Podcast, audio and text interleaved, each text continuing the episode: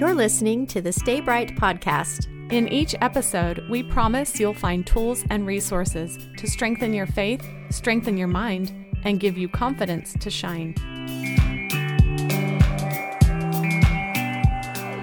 Welcome to the podcast, everyone. Our topic today, human not hypocrite, is an exciting one that Angie and I have discovered quite a bit about. We want to remind you as we go into our discussion and conversation today to please be thinking about someone that you can share this with. We would really appreciate that. And also, we want to hear from you, our community, our strong, healthy, vibrant community. If you have a resource of any kind that you would like to share with us around Human Not Hypocrite, please link it in the comments section on our Facebook page at Stay Bright Movement.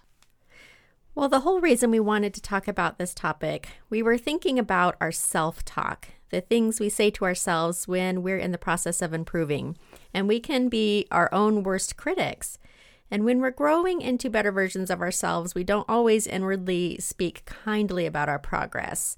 So we're talking about hypocrisy, not so that we can, you know, dissolve any moral responsibility for our wrong actions but to give ourselves allowance and space to grow without shaming ourselves every time we aren't always perfect at it. So today we are coming definitely from a compassionate place. We aren't trying to point out any hypocrites in the crowd or have you decide if you are or aren't a hypocrite. We know you aren't. Obviously, you're here listening today trying to improve yourself. We are all trying to be a little bit better today than we were yesterday. And that's why we are talking about the relationship between being human and being a hypocrite. I had some questions that kept running through my mind as I was digging around looking for research or journal articles or any kind of academic support of this idea that we're human, not hypocrite. And uh, some of my questions were are we hypocrites as humans? Are we just innately hypocritical? What does it even mean to be hypocritical? And does it matter if we are? And if it does matter, why does it matter? So I don't know. These are some of the things that I was thinking about. But I wanted to start with where this word comes from. And boy, if I could go back to high school or college, I would study Greek and I would study Latin. This the roots of these words that we see in our English language are it's so interesting to understand from a an origin. The word hypocrite is rooted in the Greek word hypokrites with a K, which means an actor or stage player. Hypokrites is actually a compound noun. It is made up of two Greek words that literally translate as an interpreter from underneath. Very odd definition, but the compound makes more sense when you know that the actors in ancient Greek theater wore large masks to mark which character they were playing, and so they interpreted the story literally from underneath these masks. This Greek word eventually took on an extended meaning to refer to a person who was wearing a figurative mask and pretending to be someone or something that they were not. It then evolved into a religious context. And it referred to someone who pretended to be morally good or pious in order to deceive others. And eventually, by the 16th century, the word gained the spelling that we all recognize with the C, H Y P O C R I T E.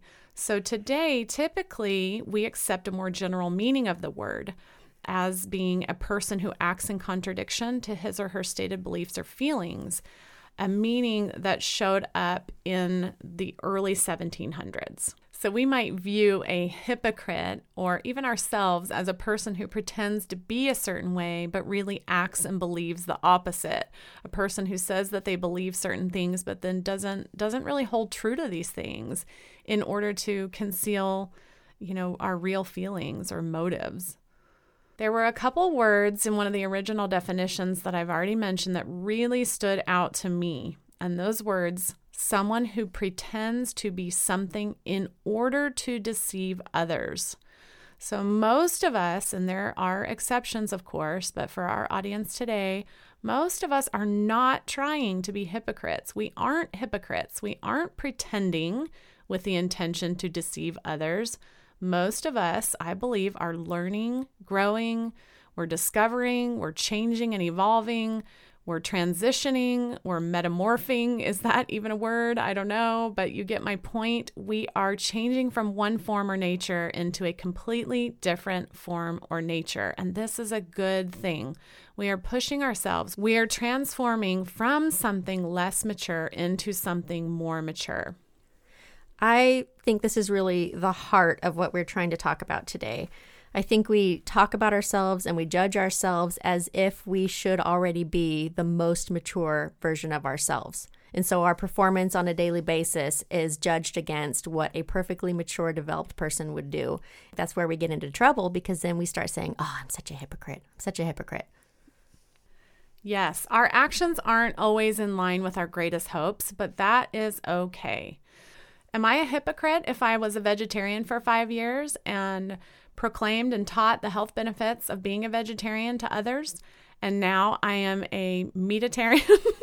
I or am I a human who has struggled with some really funky physical symptoms for a lot of years and I've discovered finally that I need a diet that has more animal protein and fat yeah, we as people can be really intense about what other people are eating. Have you mm-hmm. noticed that? Oh, yeah. I've noticed that. Like, I do watch people if they say they do one thing, even in my own mind, I'll think, mm, not eating that way today, are you? oh, well, I have plenty of examples of that. I'm that mean person. I'm that mean person. Yeah.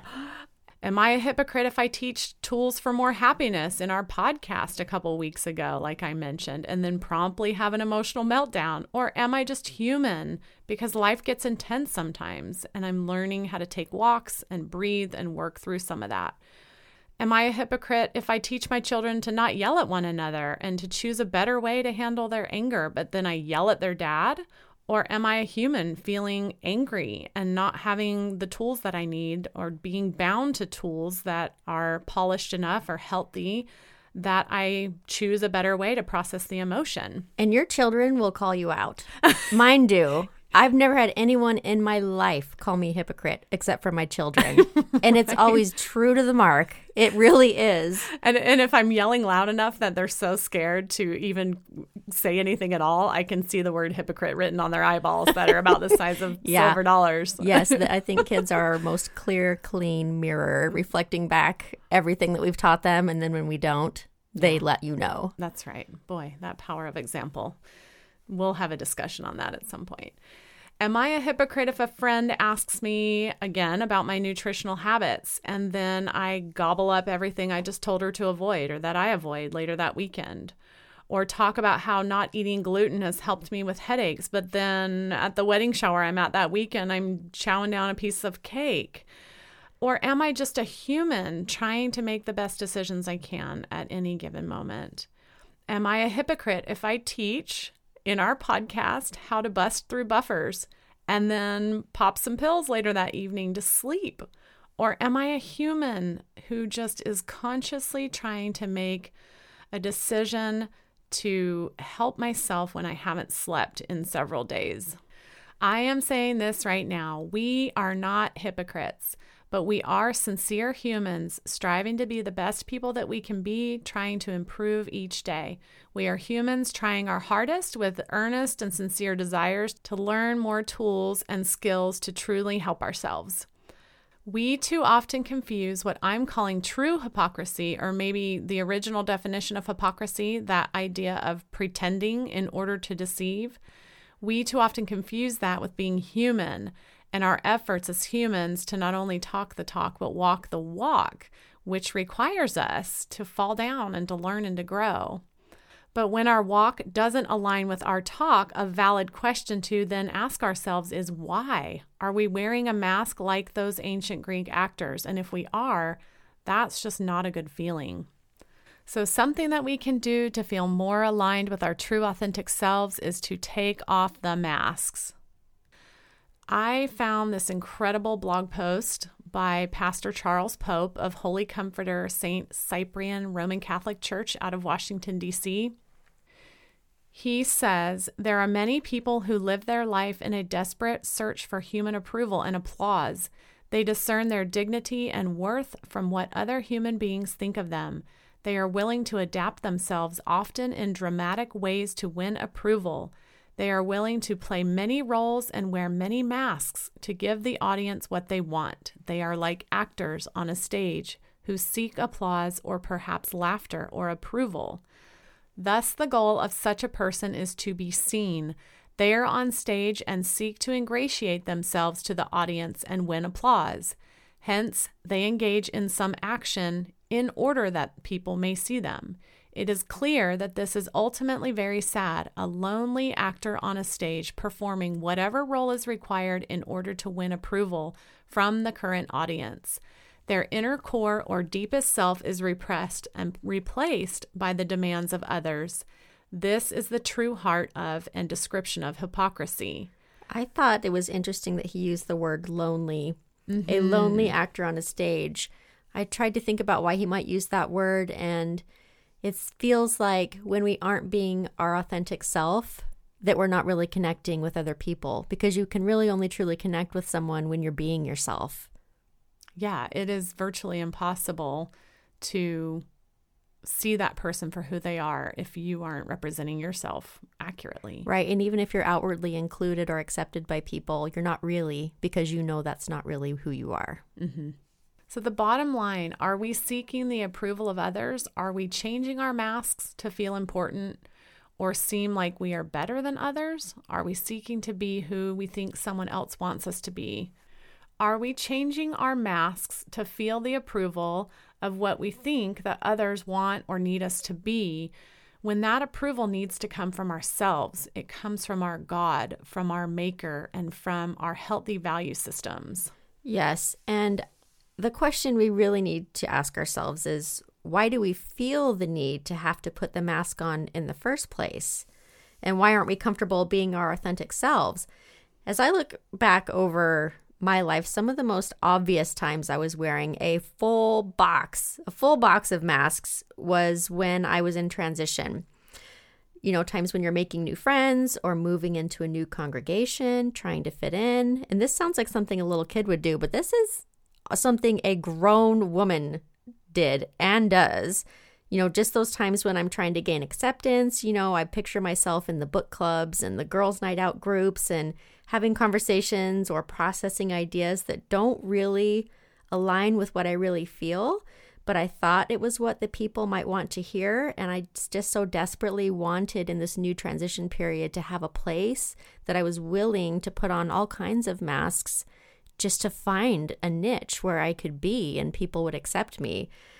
So then, you know, I would go home after these conversations or these experiences and have some more processing time and ask myself, why did I say that or why did I do that? And there would be this bad feeling from having that mask on. So I think being aware of these transition times and being extra diligent to be yourself, especially when you're thrown into a new job or a new congregation or a new place, be yourself, especially during those times. Mm-hmm. Oh, I love that, especially during those times. It's so easy and we, because we do crave and want that acceptance so badly, what's the catch is that that authenticity, which is really what we want on the bottom layer, rather than the acceptance. We want the authentic acceptance, someone to really like us for who we really are. It's so easy though to feel like let me play this role and let me let me play that role so that people will accept me and I'll I'll find my place, right? Right. Instead of just being I'm going to be my authentic self and then I'll find my authentic people.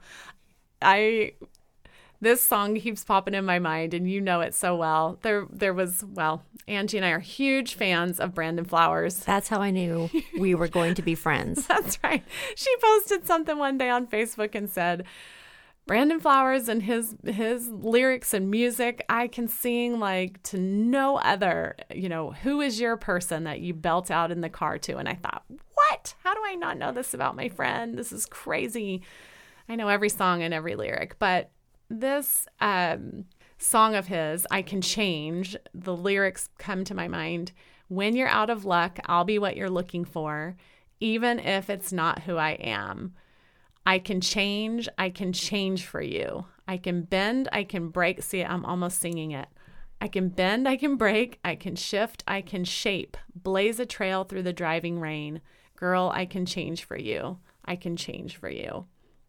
there is such a thing as shape shifting. I think it's an interesting thing to think about. Why do we, in front of others, just change our viewpoints a little bit here and a little bit there? Again, this pastor who wrote this blog so beautifully, he says, one way this seeking approval of others can be harmful is that we may make self destructive decisions and even go to extremes to fill that need for approval from others. And I think we so easily can see this in, in the teenage years, right? Yes, With yes. our children or our children's friends desperately wanting to be part of a group that they will do extreme things or even destructive things to fit in. I have an experience with this as a teen, and the reason I'm sharing it is because it illustrates so perfectly how we can do things that are totally against our nature and our experience and everything that we've ever done in the past. We'll do something totally crazy out of left field because that drive for acceptance is so strong. Mm-hmm, mm-hmm. I remember when I moved to this little town when I was in junior high. I didn't have any friends. I was trying to find friends. And I finally found this little posse of friends. And one day after school, there was this girl, and she was a girl who got teased a lot. She dressed a little differently, she looked a little differently. And this new little group of friends that I had just found some comfort with uh, gathered around her and were starting to bully her, basically. And I joined in enthusiastically. Mm. Not and it felt wrong the whole time. My mm-hmm. brain was screaming no, my heart was screaming no. I was trying to talk myself into thinking, yeah, she really deserves this or you know, and I just knew. I just knew in my core this is a bad bad thing. And that experience has haunted me. Haunted me all the way into adulthood and the happy ending to this story, well, I mean, if we can call it happy, it was, you know, her life, surely she had to carry that all those years and and I did too and that was just so unnecessary. I, I was able to contact her in adulthood. I looked for her for years, you know, back in the early 2000s when they had like classmates.com and all of those kind of weird websites that sometimes worked and sometimes didn't as far as finding a long lost person. Finally, I found her on Facebook and was able to apologize to her and tell her there was no excuse for that. This is why I did it, and it's not an excuse. And I'm so sorry. So sorry I ever did that. And she was the most gracious, kind person. She wrote back to me and said, you don't know how much that means. And and this is not a story to say, "Oh, wasn't I so nice that I apologized for bullying someone mm-hmm. 20 years ago?" This is not a story to say, "Look how nice I was." This is a story to that the part of this story that I like is how gracious that she was in forgiving me and saying it really means a lot that you took time to apologize for that. Um, that was really hurtful. That was really hard, and that was a hard part of growing up. And it means a lot. And I don't feel any more pain over that now that you've apologized. I wish I never had to apologize. The point to this whole story is don't do that in any way, shape, or form to find acceptance. And Pastor Pope goes on to say that even as adults, we will often compromise our core principles in order to fit in, to be liked, to gain promotions, or even to earn access. As Christians, we sometimes will hide our faith and play this role of a secular modern in order to win approval. Sometimes we act deceitfully to please a boss, or we will engage in gossip or any other number of behaviors in order to, you know, to fit in with this group. So, though our intention is not to be duplicitous or two faced or deceitful, we do have to be aware enough to know that we do wear masks. And the best and most authentic version of ourselves is when we take off those masks. Take it off. Yes. Now, another issue that may come up when we label ourselves as hypocritical is that we can inadvertently withhold our good from the world because we fear what others will think of us or we fear others will view us as hypocritical. Okay, here's an example. So chew on this for a minute. There there's a study where some researchers were looking at corporate behaviors and habits and they noticed that there were several reputable companies that had received these big recognitions and awards for for being like ecologically friendly, for having sustainable materials, for ha- meeting certain social and environmental standards, and having responsibly sourced materials. Okay, so these were recognitions that if these companies promoted that about themselves, in theory, it would gain more acceptance from their audience, right? It would be a way for their their patrons and their clientele to say, "Wow, yes, this is who we want to support." So it was a good thing. It was a very good thing. But these researchers noticed that these big companies were not promoting these certifications that they had gotten. They they were not promoting this good thing that they had. And they were kind of scratching their heads and saying, you know, why are why would these companies not want to boast this about themselves because it's going to help with the approval of their, you know, their clientele. But what they realized was there was a significant correlation between hypocrisy or being viewed as hypocritical and putting good out there into the world. So, one concrete example is that GE launched a campaign called Ecomagination, and it was a self proclaimed commitment to environmental leadership. But because they had previously been one of the five largest producers of toxic chemicals in the world, their stakeholders felt that it was too hypocritical and they actually withdrew the campaign. They felt like it was a direct contradiction to what they were actually doing. Oh, that is so sad. I'm trying to think like this would be like if IKEA made the commitment to use all like re- recyclable plates and cups, but because they still use unrecyclable mm-hmm. silverware, oh, forget it. We're just not going to do anything good because people will say, yeah, but your forks aren't recyclable. And IKEA was actually one of those companies. Oh, what, really? Study. Uh huh. Yeah. of course it was. So I'm just trying to think about how this example of withholding good because of the fear of hypocrisy would relate to us in our everyday lives. We're not living a corporate life. Well, maybe some of you are. Maybe some of you are in a boardroom somewhere. But for me, uh, in the minivan with chicken nuggets under the seat, how does this relate to me? and I just, you know, we might feel like we're not allowed to change or to improve or to talk about a certain thing if we have ever struggled with it in the past or that our past actions aren't aligning with what we're trying to become or if we are still struggling with something to you know talk about trying to make changes you know sometimes people think i can't talk about this until i've mastered it and that is right. just mm-hmm. so what is that? How would you categorize that? You can't talk about something you're trying to do unless you're really good at it. Well, that I think that's what they're saying here is there's there is this deep-seated fear of being viewed as hypocritical, which is overpowering to the good that we actually know we have, to the good that we actually know we can put out there. It's it's overpowered by this fear of being viewed as hypocritical okay. or by thinking ourselves that we are hypocritical. Okay. So I follow this person on Instagram, and I don't know how I feel about this. Let me see how you feel about this, Christy. He says you better not post a workout photo unless you have consistently worked out 14 days in a row, or else you are a hypocrite. Ooh, ouch. okay. Which I don't know if you're the you're you're not the type of person who would post a workout photo anyway, no, but I, I am. I am like, ooh, I worked out today. Check it out. And I think maybe it just comes down to your intentions. Am I trying to make everybody think I am a steady Eddie? I work out. I have this all together in my life. Or am I just really happy for myself mm-hmm. that for one day I pulled myself together enough to exercise and I'm feeling really great and I'm trying to pro- like promote some momentum in my life and I just want to celebrate a win today. I think promote your own momentum and encourage others. Hey, you know, I can do it, you can too. It's yeah. Yeah, so maybe the fear of doing good because of the judgment that may come, you can just squash that by looking deeply at your own intention. Why am I sharing this? Why am I talking about this improvement I'm trying to make?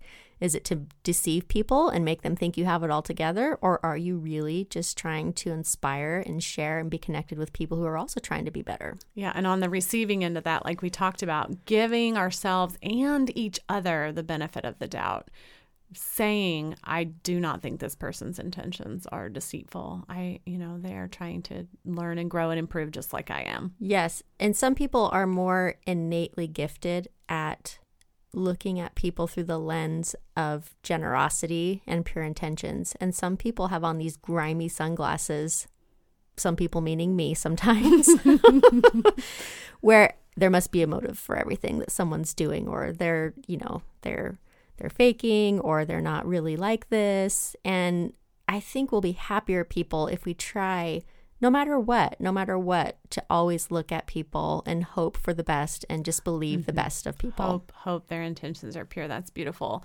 Yes. And so as we look at these things that we've discussed today, realizing that we can take our own masks off, that we can help others take their masks off by creating an environment that's comfortable for them to share and to grow in. Holy cow, that is so mm-hmm. powerful. That idea that if you are comfortable being yourself, it is so obvious. And it's inspiring for other people to just be themselves too. Do the same. Do the same and show that love and acceptance for them. And then also to put your good out there. Don't fear being viewed or your intentions being misinterpreted and hold back the good that you can put into the world. We're so glad that you joined us today, and we look forward to another discussion next week on this whole topic of human, not hypocrite. Going to share some tools with you from a spiritual perspective about how to get into faithful action as opposed to living in paralyzing guilt. Until then, everybody stay bright.